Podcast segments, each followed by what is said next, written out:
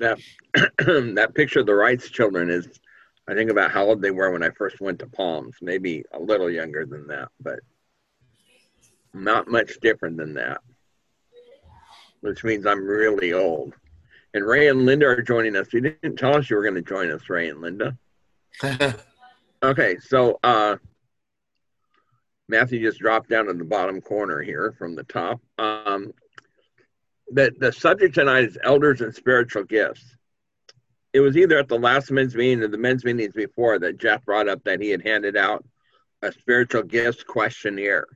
So, my question off the top is what is your understanding regarding spiritual gifts? Jeff, did you teach on it for a while? Not really. I um, I referred to it and I offered the the uh, spiritual gifts test. I did read through Romans 12, 1 through 8, and um, made some just very uh, quick comments about the gifts, but I, we did not study each of the gifts. And so, um, but I did make the comment that I thought those spiritual gifts in Romans 12 were the primary gifts of the Spirit in the local church setting. Okay. I think uh, I think some of the gifts in First Corinthians 12, there's three great passages on gift, and a fourth if you count Peter. Romans 12, 1 Corinthians 12, and Ephesians 4. Romans 12, I think our gifts are very important gifts to the church. I think some of the gifts in 1 Corinthians 12 are true, but are still inactive, are still active and important for the church. I think some of them are sign gifts that we don't have anymore. There has to be some distinguishing about which ones are sign gifts and which ones are not. And then in Ephesians 4, I think we have an more of an explanation on how the gifts work. So um, if we were to go over, uh, I want to read one verse from um, 1 Corinthians 14, and then I want to look at 1 Corinthians 12, and then I want to look at Ephesians 4 just a little bit. The verse 1 is um, gifts are given for the edification of the church. And 1 Corinthians 14 26 says, How is it then, brethren, when ye come together, every one of you has a psalm, have a doctrine, have a tongue, have a revelation, have an interpretation, let all things be done unto edifying. And basically, the theme of 1 Corinthians 14 is that the gifts are given for edification. And that if someone uses a tongue for selfish reason or for or it doesn't edify, then it's really not a gift to be used. And and so if you read First Corinthians 14 carefully, that's the idea there. The second one is gifts are given to all that all might profit. First Corinthians 12, um, 7, and the manifestation of the Spirit is given to every man to profit withal. So gifts are given so that all might profit. And then let's go to Ephesians 4 and just look at that um, for a few minutes before we get into this, and I, and I will, I'll give you my viewpoint of gifts. My my viewpoint is probably different than some you've heard, so I will give you my viewpoint and gifts. The the idea in Ephesians four is that the ascended Christ, not unlike David when he ascended his throne, gave gifts unto the people and the gifts here are not the individual gifts we see listed in Romans 12 or 1 Corinthians 12, but rather they're gifted men. And so we see that and he, in verse 11, he gave some apostles, some prophets, some evangelists, and some pastor teachers. Um, the pastor is the word to shepherd, and teacher is the word to teach. Some see that as a single gift, some see that as two different gifts. And then he says, for the perfecting of the saints, for the work of the ministry, for the edifying of the body of Christ. So, not gifted men were given to the church for this purpose, but all gifts are basically given that purpose for for the perfecting of the saints, for the work of the, medicine, uh, of the ministry, for the edifying of the body of Christ, till we all come in the unity of faith and the knowledge of the Son of God into a perfect man in the measure of the stature of the fullness of Christ. And when I my understanding of gifts is I believe that this is a very key verse in the idea of gifts. I believe that each of the gifts is a manifestation of the Spirit. They're endowed at new birth. They can be developed or stirred up. And I believe that they, they are unique to each person to some degree. and that it's an area that we are more like Christ because of our giftedness and the people that we're dealing with. And so I see the purpose of Can you repeat that? Yes. I believe the, the gifts are in areas that we end up to be more like Christ than the than than those who don't have that gift. And so I, I have to explain. The idea of the gift is to bring us eh, eh, to bring us in the measure of the stature of the fullness of Christ. The ultimate area of gift is to make us more like Christ.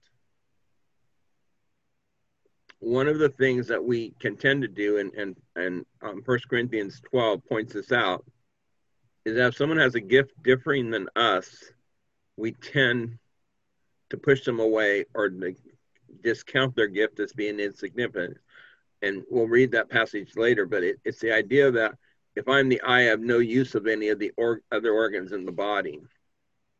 And so, if, let me use an illustration. If if my gift is exhortation, and I believe it is, I tend to exhort and hold people accountable and push them to, to reach their limits and make sure that they're becoming more like Christ. And I and I and I set that as a standard and I push for that standard.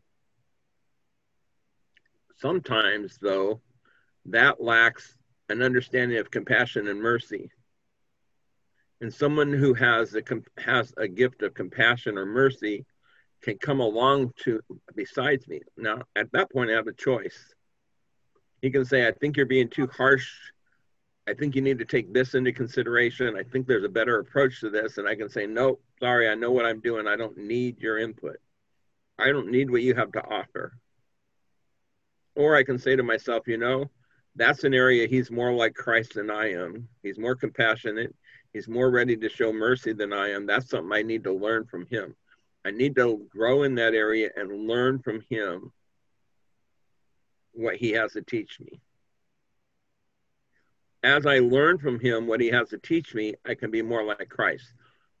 We tend to have this picture of what a spiritual person is and ultimately we're measuring everyone against ourselves the only person that we can possibly measure ourselves against is christ and there's a lot of blind spots and a lot of places i fall short the lord i'm thankful for has brought people into my life that i think are gifted in certain areas with some of the spiritual gifts from Roman from Romans 12 that have taught me how to be better or more like Christ. If you go on to read the passage, till we all come into the unity of faith and knowledge of the Son of God in perfect manner and measure the of the fullness of Christ, that we henceforth be no more children tossed to and fro and carried about with every wind of doctrine by the sleight of men and the cunning craftiness whereby they lie in wait to deceive.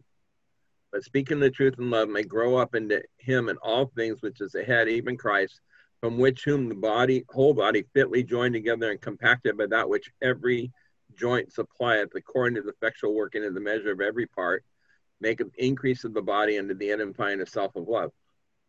It's important that I recognize in each member of the body something that's more like Christ in them than what I am and learn from them. And learn from them. And I believe spiritual gifts are a special endowment of the Spirit that makes us more like Christ in a certain area. It's debatable it's my own conclusion, but I feel pretty strongly about it. And in my life, I've seen how that works. And so it's important for me to see people who are different than me, who have other ideas than I do, so I can learn from them.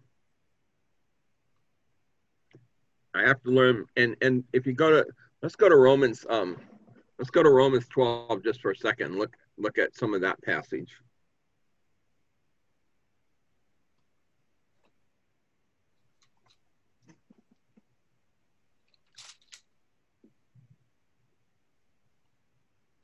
Start with verse 6. Having then gifts differing according to the grace that is given us, whether prophecy, let us prophesy according to the portion of faith. So um, he says, We each have gifts differing according to the grace. So the Holy Spirit has placed in the body different gifts with different people so that we might function as a single unit in in and develop into the fullness of the stature of Christ. The first one he lists is prophecy. Uh, you can't prophesy without faith. Of ministry, let us wait upon our ministry. Ministry is serving. If you have a gift of serving, there's some people have a tremendous gift of serving, in my opinion. And they demonstrate that by setting an example of what it means to serve. It might not be teachers, it might not be exhorters, it might not be rulers, but they have a tremendous gift of serving. However, it says that they need to wait on on serving or wait on the on the serving. And what happens sometimes is someone who has a gift of serving and they have this really huge desire to serve, they don't like to be served. And so he's telling them that they need to be patient when others are serving them. And so I can learn from someone who has a gift of serving how to better serve the body how to better work in serving the body. The next one is, um, and he that teaches on teaching. One of the big issues that some teachers have is they don't like to be taught. They're not teachable. And so one of the dangers with the gift of teaching is not being teachable. I know it all. I have all the facts. I'm not open to new ideas. I already know it. Don't confuse me. I already know what I believe. And those are arrogant teachers, in my opinion, but they're very hard to deal with once they're set in their mind. And so the person with the gift of teaching must must wait on teaching, or he that exhorteth on exhortation. When you're an exhorter, it's very hard to be exhorted. It's very hard to be told you're wrong by another exhorter. Or he that giveth, let him give it with simplicity. He that ruleth with diligence. He that showeth mercy with cheerfulness. Uh, uh, someone who, who is a giver of mercy or someone who shows mercy, one of the things is they transfer the person's sadness and their struggle onto themselves and they become downcast or downhearted because of the person they're willing they're working with in the struggle that they're going through so i'm suggesting you that that it's important that you show mercy but you do it with cheerfulness and as as uh, Jeff said, I do think these are spiritual gifts given to the body to increase the body, to edify the body, to make us more like Christ. And I think these are very important gifts in the, in the body. And I think that we all need to recognize, though, that if we have these gifts, not to isolate ourselves, not to reject others with the same gift and not to stand out as First Corinthians 12 points out that I'm the eye, I have no need of you. And, and he says the lesser gifts are actually the more important. So those who show mercy and serve, in my imagination or in my understanding, are more important in many ways than those who have the gift of teaching or ruling or exhortation or prophecy or one of those gifts. That's that's that's uh three session lesson on the spiritual gifts in uh, 15 minutes. So um, that's really a really quick overview if you'll if if you'll have that. So um, with that being said, is there feedback or questions that you have? Because maybe that's the first time you've heard some of that before.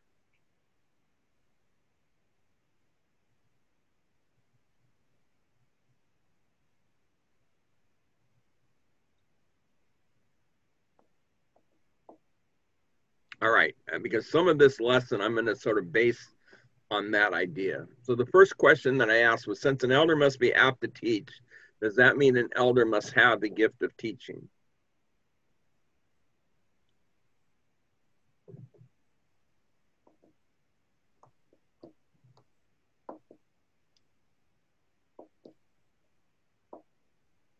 Can you repeat the question for me, Clay? All right. The, the first question is and and Matt sent the questions out. I'm sorry they went out late. Uh, I'm trying to get them to Matt earlier, but um, hopefully we'll get them to you. We'll get them to you earlier so that you can have them to, to look at and to think about, so that you don't have them just the day before. But That's, since an elder an elder must be apt to teach, does this mean that an elder must have the gift of teaching? And that was my fault. I'll get them out earlier next week. Sorry, guys. Um, I I don't think an elder has to have the gift of teaching as as a public kind of teacher. I think he needs to have the kind of teaching as to a one-on-one, be it counseling, be it doctrine, be it wh- whatever the need is. But I don't think he needs to be a public teacher per se. Okay. So apt to teach. So if I'm if I'm hearing what you say, apt to teach and the gift of teaching are two separate and distinct things. I believe to that to be so. Yes. Okay. Anybody else? I would agree with that also. Yeah. All right. So What Dave said. one of one of the verses that helps support that, that area is First um, Timothy five.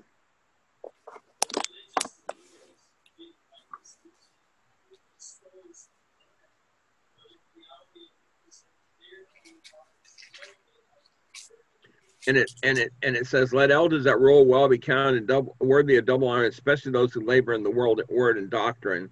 So um, it, it indicates that there are some who are more gifted in the area of word and doctrine, and because they labor in that area particularly, and usually it's because they're gifted in that area that they're worthy of a double honor.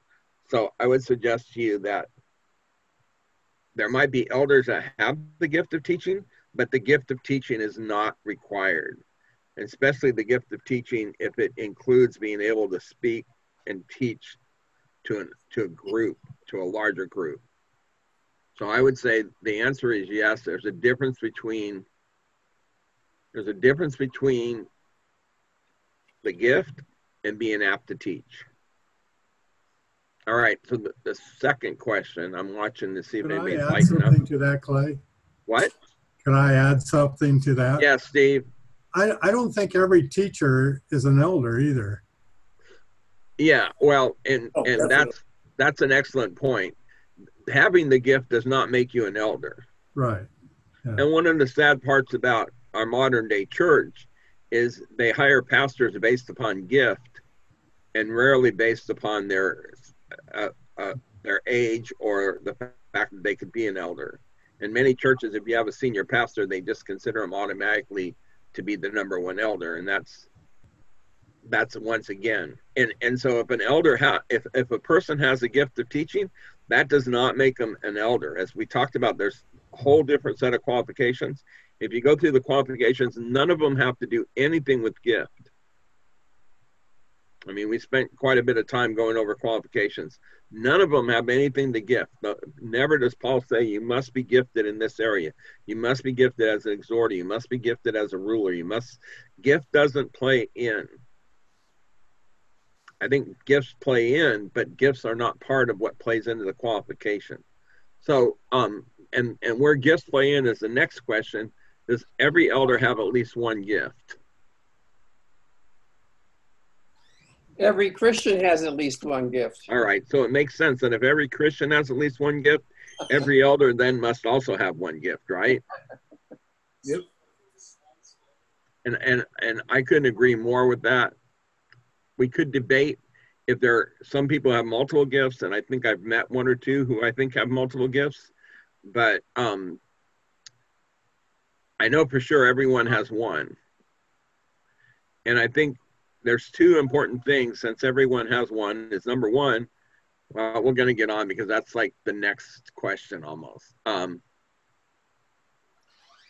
Clay, um, on my spiritual gifts test, it's really a, quite a simple test. And um, if everybody responds accurately from a zero, one, two, or a three, um, you're going to have usually one that's right around nine almost. That's would tend to be your main gift, but you could have some that are seven, maybe even eights. I have one gift that I'm a, I'm a nine on, but I do rate high on two other areas. I, um, so I'm involved in those things, but I would think my, my primary gift is the one where I have a nine on my test. And, and so, um, you know, it's, uh, it, it's just an excellent little exercise. Uh, I had a number of people who took it. I wish there would have been more, but they didn't. But nevertheless, uh, it's a, it's just a very helpful little can test. you can you send it to me? I think so. Yeah. Yeah, I have I have four I have four spiritual gift tests. One or two I like a little better than the other two, but send it me and I maybe I'll add it to my Yeah. reservoir of spiritual gifts test. Okay. You send it over to me as well if you want. That would be nice. Now, who was that? Danny. Oh, Danny. Okay. Okay. Uh, I, I, I think Matt DeFree sent them out. I didn't, didn't know who he all sent them to, so I will send one to Clay and one to Danny. And Danny, I imagine I can find your email on tonight's lessons and stuff. Okay. Okay. I notice uh, Scott Robertson's up in Northern California having a family vacation. Yes. And I don't know where Matthew, uh, Matt, uh, hang on, it will come to me. The other Vanderhart. Is, what? Vanderhart. Vanderhart is tonight. He's tonight. camping. He he needed to get out of the heat. He told us Sunday. Yeah.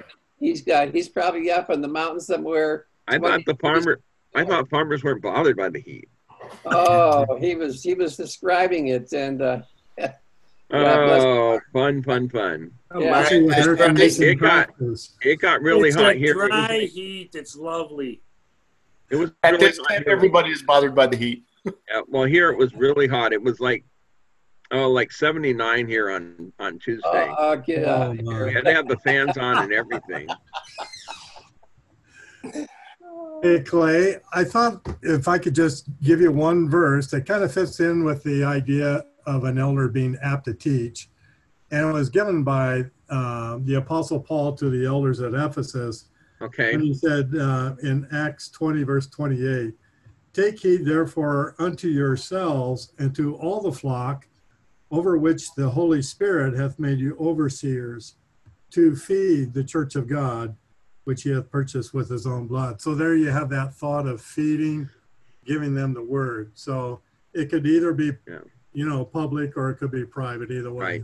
We we um spent a lot of time there and in First Peter five where he mentions feeding the flock um as a as one of the tasks of a shepherd um before you joined us. But yes, Oh, I'm that's a, those oh that's all right. We need to review that because those are really important. And that's what there's what the idea of shepherding comes from is care feed and watering of the flock and, t- and tending the flock. So it's feeding and tending the flock is where the whole idea of shepherding comes from and and that's where um you know shepherd the flock of god that is among you peter says and it really means to tend or to feed and so um, we we looked at the end of john there where the Lord tells Peter to feed my sheep, tend my sheep, feed my lambs. So as, as part of a task of an elder. And so it's definitely the work of an elder. So um does any does any does any one elder have all the needed gifts?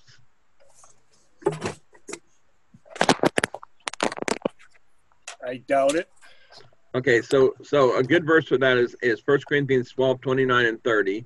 Are all apostles, are all prophets, are all teachers, are all workers of the mi- mi- um, workers of miracles have all the gifts of healing? Do all speak of tongues? Do all interpret? And the answer is no. No one person has all the gifts. As Jeff, I think, rightly said, you might be very strong in one area and be fairly strong in one or two other areas, but there's no one who has all the gifts. Um, there and so there should be a variety of gifts among the elders. As there are a variety of gifts among the flock? So the, so the next question is why is it important for elders to recognize their own gifts as well as the gifts of their fellow elders? Now if we weren't talking about elders we'd say why is it important for the flock to recognize their own gifts as well as the gift of others the elders should recognize the gifts of the of the of the flock but we're discussing gifts and elders right now and so the question is why is it important for elders to recognize the gifts of their fellow elders?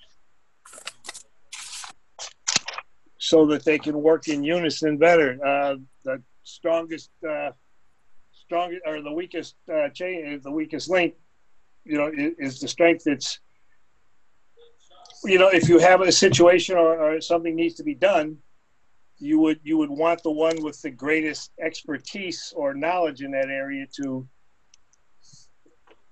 Uh, I don't want to use the word control, but it would be something along that line. And and here's how, at least in my experience, has worked out.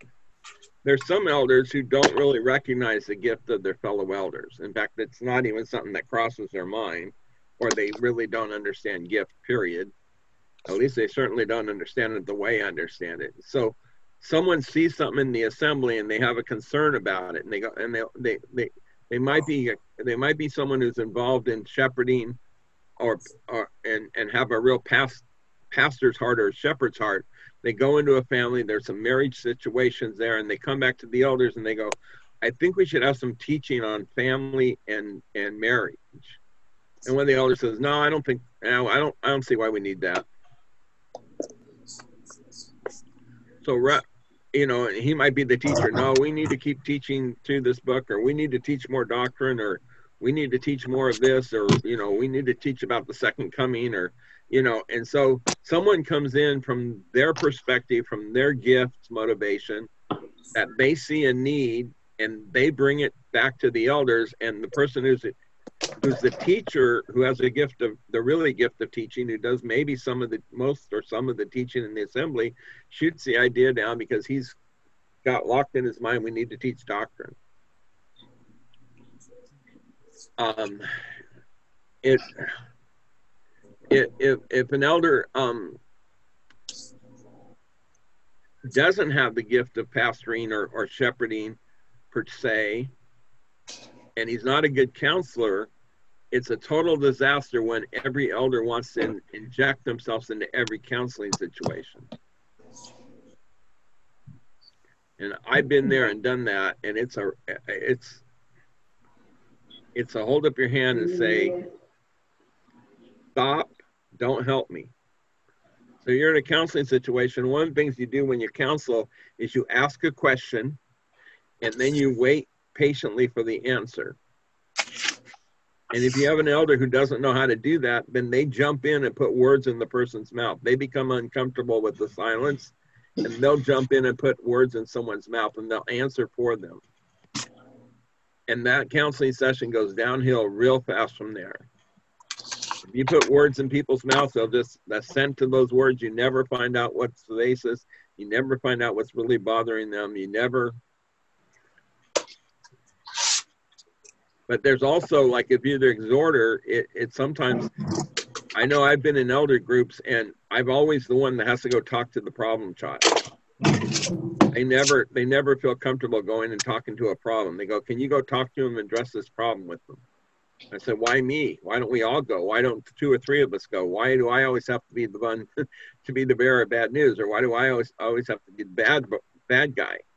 And um, once again it's it's because i don't think I think they don't recognize gift and they want and they shy away from responsibility and taking their gift and, and doing what they're supposed to be doing it. Um, there's there's two gifts that I want to talk about. One in first in Romans 12 and one's in First Corinthians um, 14. One's a gift of ruling, and we haven't talked a lot about that. And then in in First Corinthians 12 in the King James it calls it government. In other translations it calls it administration.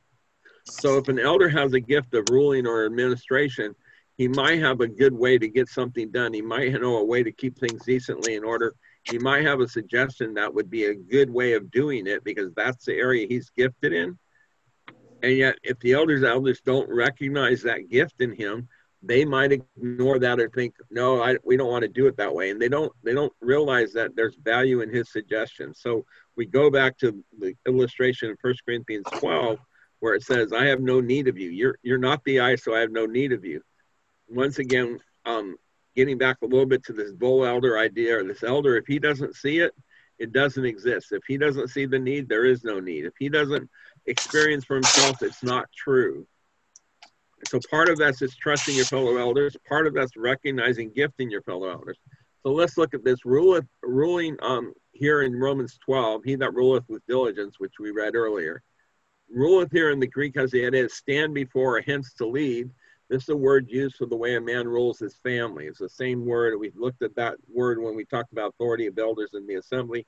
It's meaning standing out and being an example and leading forth. And so if someone in the elders meeting is a natural leader he has this gift of, of leading, and he says, brothers, I, I see a vision, I see this, I think this is the direction we have to go. And someone else says, no, that's not, yeah, I don't see it but they don't recognize that he's the he's that he's that guy who's been gifted in stepping out and others leading or they might grow jealous if they don't recognize that gift and think oh he always wants to push himself ahead not that he would be the key component, but that he's got this idea. Governments um, in in or translated administrations in the Greek has an idea to guide. It's a nautical term meaning to pilot or stir, basically with the idea of manning the helm or stirring the course. And it has the idea of doing it from the back. So ruling is from the front, administration's from the back. The one who makes sure that that everything's in order, to make the one to make sure there's enough hymn books ordered for the for the assembly, the one to make sure that that other young men are being included in the ministry, the one who, who has a better understanding of, of, of how to bring things together and make them happen. Because one of the one of the errors in the New Testament is, or in the, in an assembly that at least I've been in, is that the leaders tend to get busy and start overlooking others in the assembly who either have gift or have ability or could be encouraged.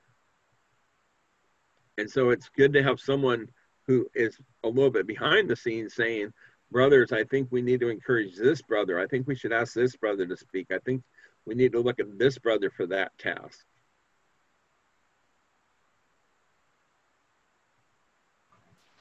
And play, I think that uh, this all comes back as well to building um, the concept of a team working together and everyone on the team has a role to play. And obviously, the quarterback is going to be better at throwing passes than uh, the linebacker. So, when I, I'm very involved in, in baseball, so one of the things with baseball is you you know when you watch the tee ball kids play, the ball goes into play and you have 12 kids chasing the ball or six kids or how many kids you have on the field, they all chase the ball. They all are going after the ball. As they get a little bit older though and they start forming positions, the shortstop knows that when the ball's hit to right field, it doesn't help the team for him to run out to right field to try to field it. And and that's I think that's the point. Um, at 1 Corinthians 12, 14, but he uses the illustration of the body, but it's the same type of illustration. For the body is not one member, but many. If the foot shall say, Because I'm not the hand, I'm not the, the body, it is therefore not of the body. And if the ear shall say, Because I'm not the eye, I'm not of the body, is it therefore not of the body? But if the whole body were an eye, where were the hearing? If the whole were a hearing, where the smelling? But now God has set the members, every one of them, in the bodies that has pleased him. If they were all one member, where where were the body? it, it's important that no one elder ever say, I don't see it from your point of view, and therefore your point of view is not valid. But it's partly gift, recognizing gift in others, it's partly understanding. And so if you think, so, if someone, and, and once ago, it goes back to the whole of choosing elders that have humility,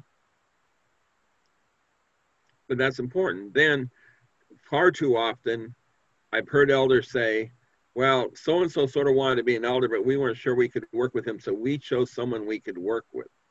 And often what that means is we chose someone who has a gift like ours, or we chose someone who sees things like we see things. We chose someone who would be in agreement with us when we decided to do something and wouldn't wouldn't challenge us or point out a different way of doing it.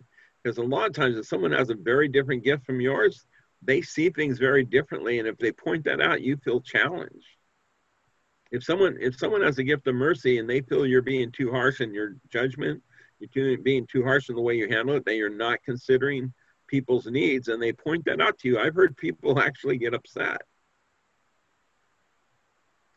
That they're being reminded that they need that there needs to be an, a, a, another way of looking at it. So um just in general there needs to be um, a really understanding that the Spirit is leading every elder due to his gift, and it should be and it should be perceived that the Spirit is leading him. My my fear is, especially in the assemblies, is we talk a lot about the leading of the Spirit, but we rarely put that leading of the Spirit into practice. That I really don't believe the Spirit is leading you. That's and that's where dictators come in, and that's where people who are are rulers that want their way and only their way. That's where people have do's and don'ts, and they they have a lot of do's and don'ts because they don't want anybody else to. They they want to tell you what to do rather than let the Spirit lead you into the truth or lead you into what to do. And and if that's the atmosphere in an assembly, it spills over into the elders.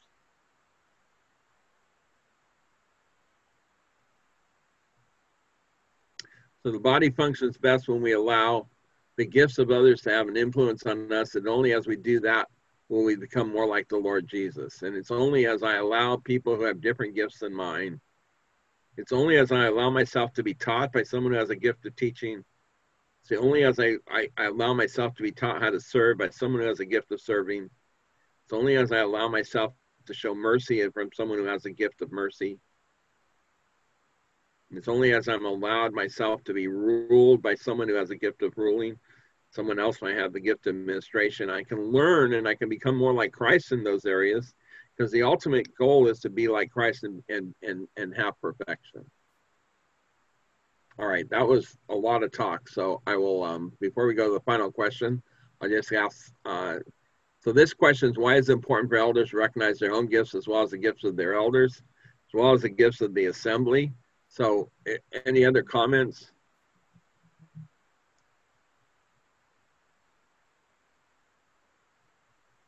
Danny's talking, but his mic's not on, so.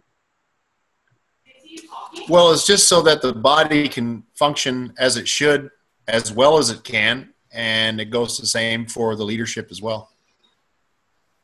So that every aspect of leadership is functioning, and so that right each leader is different. They have different gifts, and because of the different gifts, that's what makes them stronger to lead the assembly. Right, and and if the elders, so I think the question, and I and I really didn't address this in my comments about the question. Why is it important for the elders to recognize their own gifts as well as the gifts in the elders? Is because it has a carry through effect to the assembly. So if the elders are willing to recognize the gift of their fellow elders, that whole way of doing business or that whole way of operating spreads from them to the others in the assembly because then they're more likely if they recognize the gifts in each other they're more likely to recognize the gifts in my experience in the assembly the gift of teaching is often recognized sometimes it's not and some people are trying to be teachers who probably aren't gifted but mostly if someone has a gift of teaching it's recognized if you have a gift of exhort, exhorting, sometimes that one's recognized. but if you have a gift of ruling or administrations or or mercy or or or or um, those, uh, they often go unrecognized because they're not the gift that I have. Because most, uh, uh the majority of elders either have a gift of teaching or exhortation or something along those lines because they're public figures they do a lot of teaching publicly. They have a lot of public comments. They're usually not particularly behind the scenes type people. So you get enough of those, and they're usually the ones that people say, well, he's he should be an elder because he does a lot of teaching. But it's once again, that's not a requirement to be an elder, and, and being a teacher alone shouldn't make you an elder. And too often, I think in the assemblies, it, that becomes a de facto. If you're a good teacher, you should be an elder. We have and, a, I'm sorry, if I can jump in. We yeah. had, uh, I gave this test to, uh, I was on an elder team. There were seven or eight of us. and I, I, I, when I first got there, I gave him this test and asked him to take it. and uh, to explain a lot of the things you're saying that we need to understand where each one of us are gifted and where we can be strong for the, the assembly. And so I gave it, I gave it to to these guys. And the oldest elder, uh, I won't mention his name, he's still alive. He's he, he gave himself a three on every question so that he had nines right, right down the whole list of those seven gifts. And I said to him, brother, you did not understand the test. You know, and I said, because sometimes a zero is just as valid as a three or a two or a one. It's going to break things down for you. And, and and these men couldn't see the giftedness in others and and the man that would pretty much have been you know, in well, I hate to use the phrase "the bull elder," but I've never heard that before. But that's probably he was probably the closest to it. Um, the first week I was there, uh, we heard uh, one of the ladies in the church was in the hospital. She just had an operation, and so we're standing around after church, and I said to him, "Let's make a visit. Let's go see her." And he he, he finally came out. He had never made a hospital visit and uh, very hardly ever had made a home visit. He was just comfortable in the boardroom, you know, and it's just, um, I, I think the spiritual gifts test should be given to every elder team. It should be discussed. It should be um, applied to the common knowledge of everybody in the room. And that helps you, as has been said tonight, function as a team it helps you to understand where some of these your brothers are at and the things that they should be doing in the local church. I just wanted to share that. So. I well, I, I I'll share I'll share a follow up story. Is that I'm not very good in the hospital room. I struggle for years for hospital visits because mm. my natural reaction is to read read the scriptures to them and say this light affliction is but for a moment and you soon have the eternal weight of glory and don't don't worry about this temporary setback you're going through. Well, um, my cousin had had uh, had colon terminal colon cancer, and he went to a Christian um, psychologist, and the Christian psychologist said, "Well, you're going to heaven as a Christian. Why are you Why are you stressing about dying?" Well, the gift of mercy, the gift of ex- exhortation, that's your answer. Mm. But the Bible says to weep with those who weep and rejoice with those who rejoice that answer is not weeping with the person. So I had to get alongside someone who had, I believe had the gift of mercy and learn from them. When you go to a hospital room, what do you do? What do you say? I sit there and hold their hand for 20 minutes before I say a word. Mm. That would never have dawned on me. Yeah. I sit there and pray with them before we even start talking. We might read a hymn or two, and then we might read a portion of scripture but I never tell them. I just try to encourage them the whole time I'm there. Well, you know what? That would probably have never ever occurred to me. And I had to, and I had to say, well, no wonder I'm so uncomfortable. I've never known what to do because that doesn't come naturally to me. That's why I was re- trying to take people with me to, to teach them. Uh, you know, it says in James 5, if anybody among you sick, let them call for the elders of the church and let them come. And um, I don't, if you have a large elder group, I don't think you have to have seven or eight guys in the room, but you should have a plural, a number of guys who come. At least two or three, right? Yeah, and just to be able to show that you love this person who's had the operation or they've got cancer or something else. And my wife had an emergency appendectomy in a ministry in a city, and I was really, really impressed that two or three of our deacons came. and prayed with her, you know, and I think that's uh, that was also a very good thing. And so, on that type of visit, if you recognize that one of your elders has a real gift in the area of mercy, you would defer to him to sort of lead the way and be the spokesman in some respects. You wouldn't want the exhorter to be the spokesman per se. You really wouldn't want the teacher particularly to be the exhorter but you definitely would want to lead the person who has the gift of mercy to lead. The problem is, is as Jeff may, said, and I use the term bull elder because it's brought up often in in uh, national elder conferences. Well, how do you handle a bull elder? That's probably the number one question people from small assemblies ask. Is they usually think they have every gift, and they hmm. don't recognize gift in anyone else. Mm-hmm. They want to be involved in every counseling session. They want to be involved in every decision. They want to make every, and and usually if, if they don't see it as a problem, it's not a problem. And those are really tough to work with. That's why the qualifications are so important. So important. All right, David, right?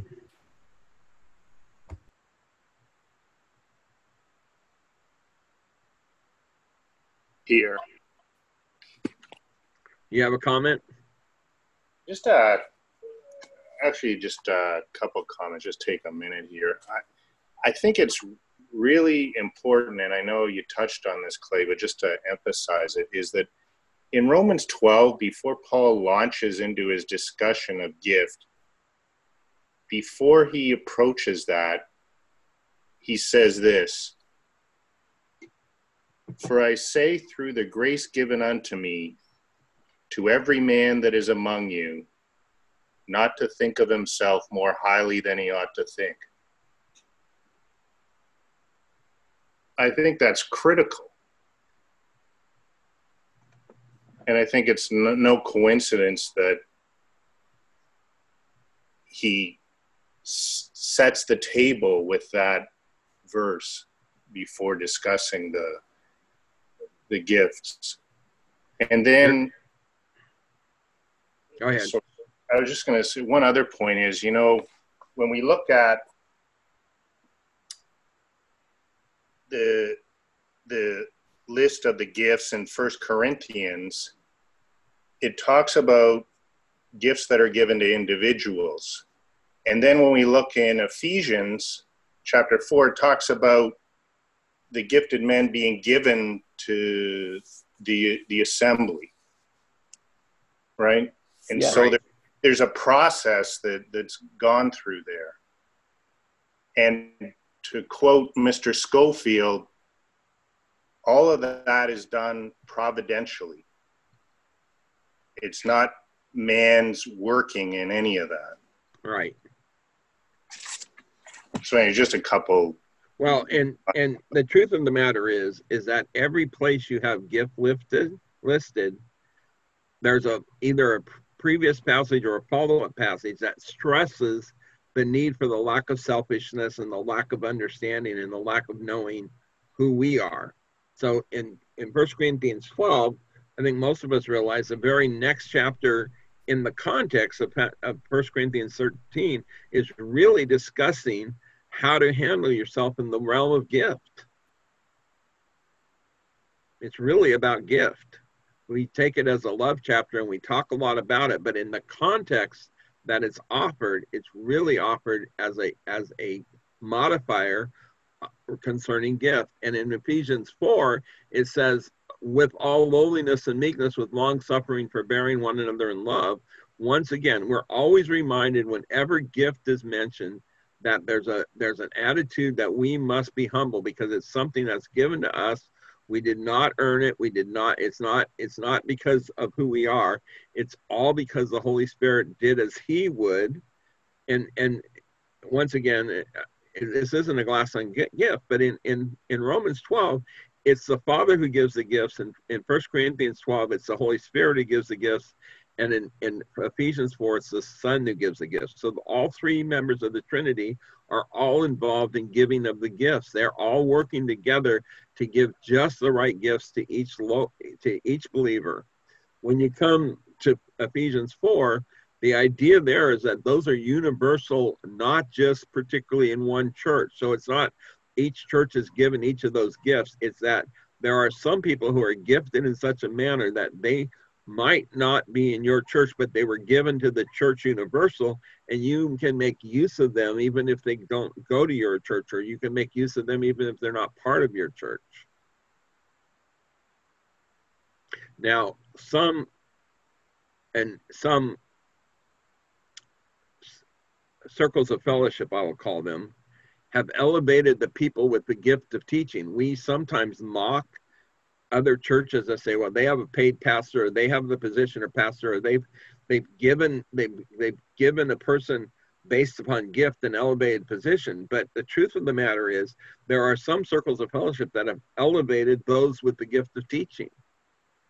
And I've been in those buildings and there's a whole wall with all the gift with all the, the circuit preachers that have been there to preach and when they were there there's a wall for them and and you know, you can walk down that hallway and say, "Oh yeah, I remember when he came to our conference," or "I remember," and it's like it's like the wall of fame almost, and it's like these men are elevated, and then when they show up in an assembly and the elders are struggling, they go to that man for answers. Well, he might be a fine teacher, that doesn't make him an elder, and that doesn't make him someone who's going to help in the local assembly. Now, if he's a, if he's been by given the gift of pastor teacher so that he can obviously have that gift that's the, that we should recognize that but not every man who can teach the word of god is given a special gift of as listed in ephesians 4 all right um let me go down to the last question then. Uh, why is it important not to use spiritual gifts as titles?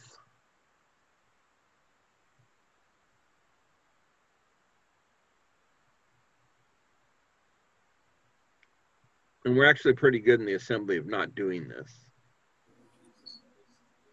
Because we're all saints and priests. Yeah. None of none of us is better than the other. Yeah. And shepherds never a term really given to elders. They're either pres- they're either overseers or they're or, or elders. And while we're under shepherds to the great shepherd, we're not really called shepherds anywhere. And we're, we're told that that's not that's not a title. What it that is is the work that we're supposed to be doing, as Steve pointed out earlier. We're to be feeding and tending the flock of God.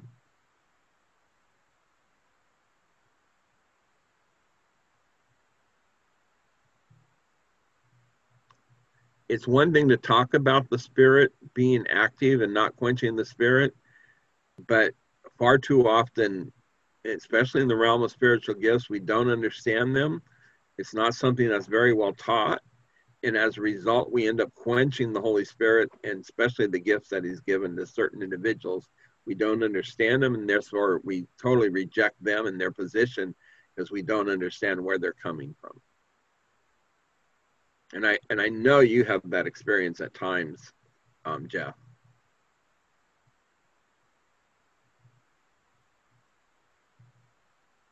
And Steve might be able to relate something along those lines. And I think David could too if he wanted to.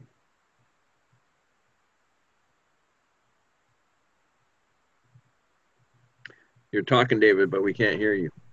Okay. One of the things that I have found is we had an elder in our assembly and he likes everything structured. So when you speak, uh, he gives you this thought that uh, visual aid or having something on a screen is going to help you learn better. Well, it doesn't really do a whole lot for me because generally a person, when you do speak or preach or teach or whatever, you only get so much. You're only going to retain so much. And if there's something that hits me, I'll write it down. But if there's something that, you know, I've heard before or whatever, it doesn't necessarily always hit me the same way. But one of his big pushes was he wanted everybody to teach like he taught. But you know we're different. And i kept telling him i said brother we're different. We, we teach in different ways. Um, i tend to be more of an exhorter and uh, he's just more methodical. Um, the other thing is is i don't like to give away everything i'm going to say. I like to hit them you know uh, it was kind of funny uh, leonard lindstedt from years gone by back in kansas wichita uh, he used to use a little humor and then he'd hit them with the truth right after he got them kind of lighthearted and bang, you know, hit them with the truth of God's word. That was his way of preaching and teaching. Um, but, and then we have another brother in our assembly, another elder, and he's really an evangelist. So you know that when he gets up and speaks, you're going to get the gospel. So I don't know. I just I don't think we should force everybody to be in one certain type of mold as far as a, a teaching, preaching, whatever, or whatever other ministry well, it might be. But and that that goes back to the verses David read us. Okay. When we think more highly of ourselves than we ought to, we think everybody should be like us. Like we're the pinnacle, we're the example. Everybody, you have to preach like me, you have to teach like me, you have to think like me, you have to you know and if you don't then you still got a lot of room to grow and that's not the way it is. Right yeah. It's just not it. You know i was thinking the gift of evangelism. You know i have an elder who has a gift of evangelism. He goes you know why we need to be doing an outreach. We need to be doing an outreach over here. We need to do, be doing this outreach. And the rest of the elders go yeah i don't see it. Hmm or someone from the congregation who has a gift in that area comes to you and say i wish we were doing more outreach. I wish we were visiting more in the hospitals. I wish you know and and i know people in this in this that i'm looking at right now their faces have gone to elders with concerns and just been poo-pooed or nobody ever gets back to you or they're not significant because they don't see it. Because it's not a concern to them it's not a concern.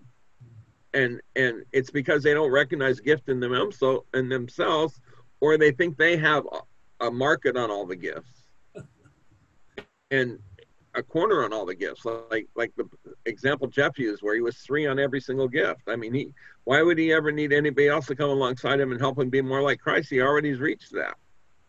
He's already reached perfection. Why does he need help?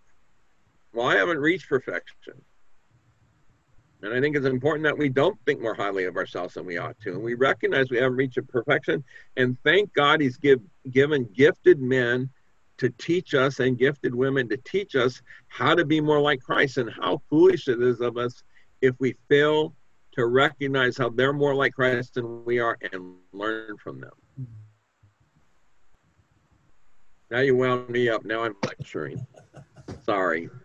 That's fine. I feel like in every case like that, pride is the factor that comes in. So guarding against pride is one of the biggest things we need to do as Christians and or leaders. And guard against choosing leaders who have a pride issue. Yes, amen. And I can't. I we. I hope we've stressed that over and over and over again, because if you have someone with pride as a leader, the rest of the elders struggle. The church, the assembly struggles. It's tough